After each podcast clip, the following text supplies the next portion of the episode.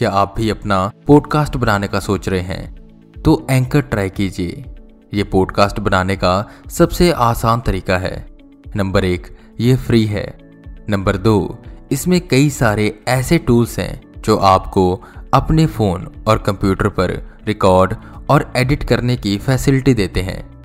Number तीन, इससे आप अपने पॉडकास्ट को डिस्ट्रीब्यूट भी कर सकते हैं, जिससे इसे स्पॉटिफाई और दूसरे प्लेटफॉर्म पर सुना जा सकता है।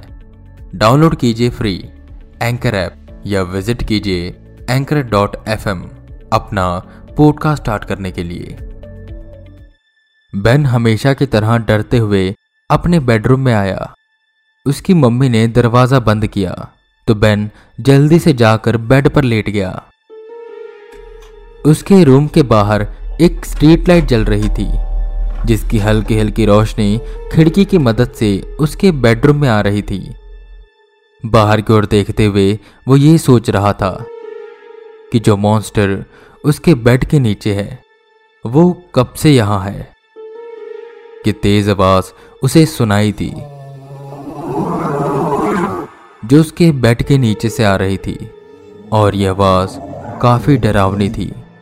कभी कभी गर्जने की आवाज़ तो कभी कभी ऐसा लगता कि उस मॉन्स्टर को बहुत भूख लगी है और वो मुझे कभी भी खा सकता है। बेन अपने पैरों को अच्छे से चादर से ढक लेता ताकि वो मॉन्स्टर उसके पैर पकड़कर उसे खींच ना सके। बहुत सी रातें उसकी बिना सोई गुजरी क्योंकि वो आवाज़ें उसे बहुत डराती थी और उसे हमेशा ऐसा लगता था कि वह मॉन्स्टर उसे देख रहा है और वो भूखा है। इसलिए कभी कभी बेन कुछ खाने की चीज़ें अपने बेडरूम में रखकर चला जाता, ताकि इसे खाकर मॉन्स्टर की भूख शांत हो और वो उसे ना खाए। और जैसे ही वो थोड़ी देर बाद वापस आता तो देखता प्लेट खाली है। वो मॉन्स्टर अब मुझे नहीं खाएगा। ये सोच बेन खुश हो जाता।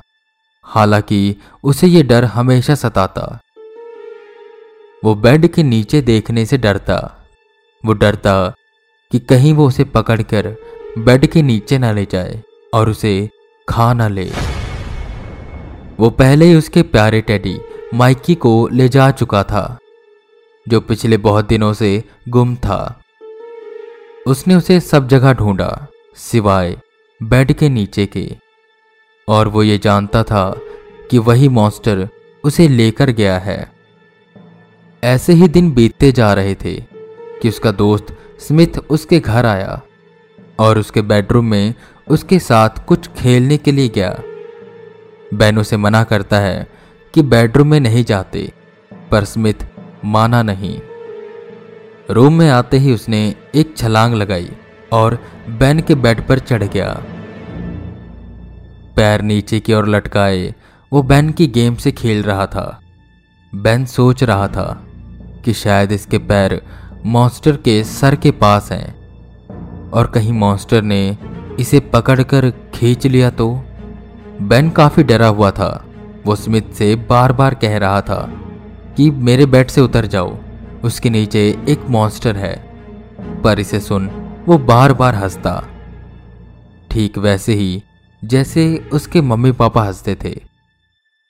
क्या इन्हें वो मॉन्स्टर की आवाज़ सुनाई नहीं देती? क्या बस एक मैं ही हूँ जो उस मॉन्स्टर को सुन पा रहा है? तरह तरह के सवाल बैन के मन में घूमते रहते कि तभी बैन की मम्मी ने उसे नीचे नाश्ता करने के लिए बुलाया। स्मिथ आगे आगे गया, पर जैसे ही बेन जाने वाला था कि उसे आवाज़ आई।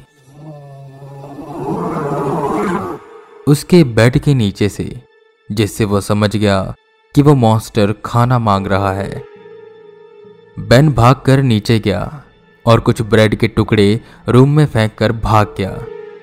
उसकी माँ उसे हमेशा डांटती कि इतनी ब्रेड खानी बुरी बात है, सब्ज़ियाँ भी खाया करो। जिस पर वो हमेशा कहता कि वो ब्रेड मॉन्स्टर को खिलाता है। उसकी माँ हमेशा सोचती कि ये झूठ बोल रहा है। खुद ब्रेड खा जाता है और मॉन्स्टर का नाम लगाता है। जब बेन ब्रेड ऐसे ही ले जाने लगा तो उसकी माँ उसे कहती है, कहाँ है तेरा मॉन्स्टर? ला, मुझे भी दिखा। जिस पर बेन उन्हें मना करता है। पर उसकी माँ उसे पकड़कर बेडरूम में लेकर जाती है और मॉन्स्टर को बाहर बुलाने को कहती है। बेन डरते डरते झुकता है और कहता है मॉन्स्टर आप बाहर आ जाओ। जिस पर कोई बाहर नहीं आता तो बैन की माँ झाड़ू लेकर आती है और कहती है, लो, इससे निकालो बाहर अपने मॉन्स्टर को। बैन मना करता है, पर उसकी माँ के इतना कहने पर वो झाड़ू को डरते हुए बेड के नीचे डालता है। कुछ भारी चीज़ का उसे एहसास होता है। वो मॉन्स्टर ही है। बेन चिल्लाया। उसकी माँ कहती है, ठीक है, जरा बाहर निकालो उसे। बेन हिम्मत जुटाता है और एक झटके से उसे बाहर निकालता है। कुछ बाहर आया, जिसके पूरे बदन पर मिट्टी, कुछ ब्रेड के टुकड़े और एक अजीब सी चीज़ लगी थी, जिससे बदबू आ रही थी। एक आँख नहीं एक पैर आधा कटा हुआ, जैसे उसे किसी ने अपने दांतों से काटा हो। वो बैन का सॉफ्ट टॉय, माइकी था, जो कुछ दिन पहले गुम गया था। यह है तुम्हारा मॉन्स्टर? बेन की मम्मी ने कहा। उसे देख बेन डर गया और चिल्लाने लगा कि मेरे माइकी का यह हाल उसी मॉन्स्टर ने किया है। माइकी के साथ साथ ब्रेड के छोटे छोटे टुकड़े और एक अजीब सी छोटी चीज़ बाहर आई, जिसे देख बेन की माँ समझ गई कि यहाँ क्या हो रहा है। शाम को बेन के पापा घर आए। बैन की मम्मी ने उन्हें सारी बात बताई। वो सब बेडरूम में गए। बैन के पापा ने बेड को हटाया। तो उसके नीचे एक छोटी सी बिल थी, जो कि चूहे की थी। बेन के मम्मी पापा हँसते हुए कहते हैं, ये देख, तेरा मॉन्स्टर अब बेन को समझ आ गया था कि किसकी थी वो आवाज़ें और कौन खाता था वो ब्रेड ये सोच सोच वो पूरी रात नहीं सोता था कि उसके बेड के नीचे एक मॉन्स्टर है, पर यहाँ तो बस कुछ चूहे ही थे। ये सब देख बैन भी हंस पड़ा। आई होप आपको ये कहानी पसंद आई होगी। और अगर आपको कहानी पसंद आई है तो हॉरर टेप को फॉलो करें, अपने दोस्तों के साथ शेयर करें, और अगर आप हमसे जुड़ना चाहते हैं तो आप हमें इंस्टाग्राम पर फॉलो कर सकते हैं। आईडी है हॉरर टेप हिंदी। बाकी, मैं वी के रावत, फिर मिलूँगा आपको एक नए एपिसोड के साथ। तब तक के लिए बने रहे हमारे साथ और सुनते रहें हॉरर टेप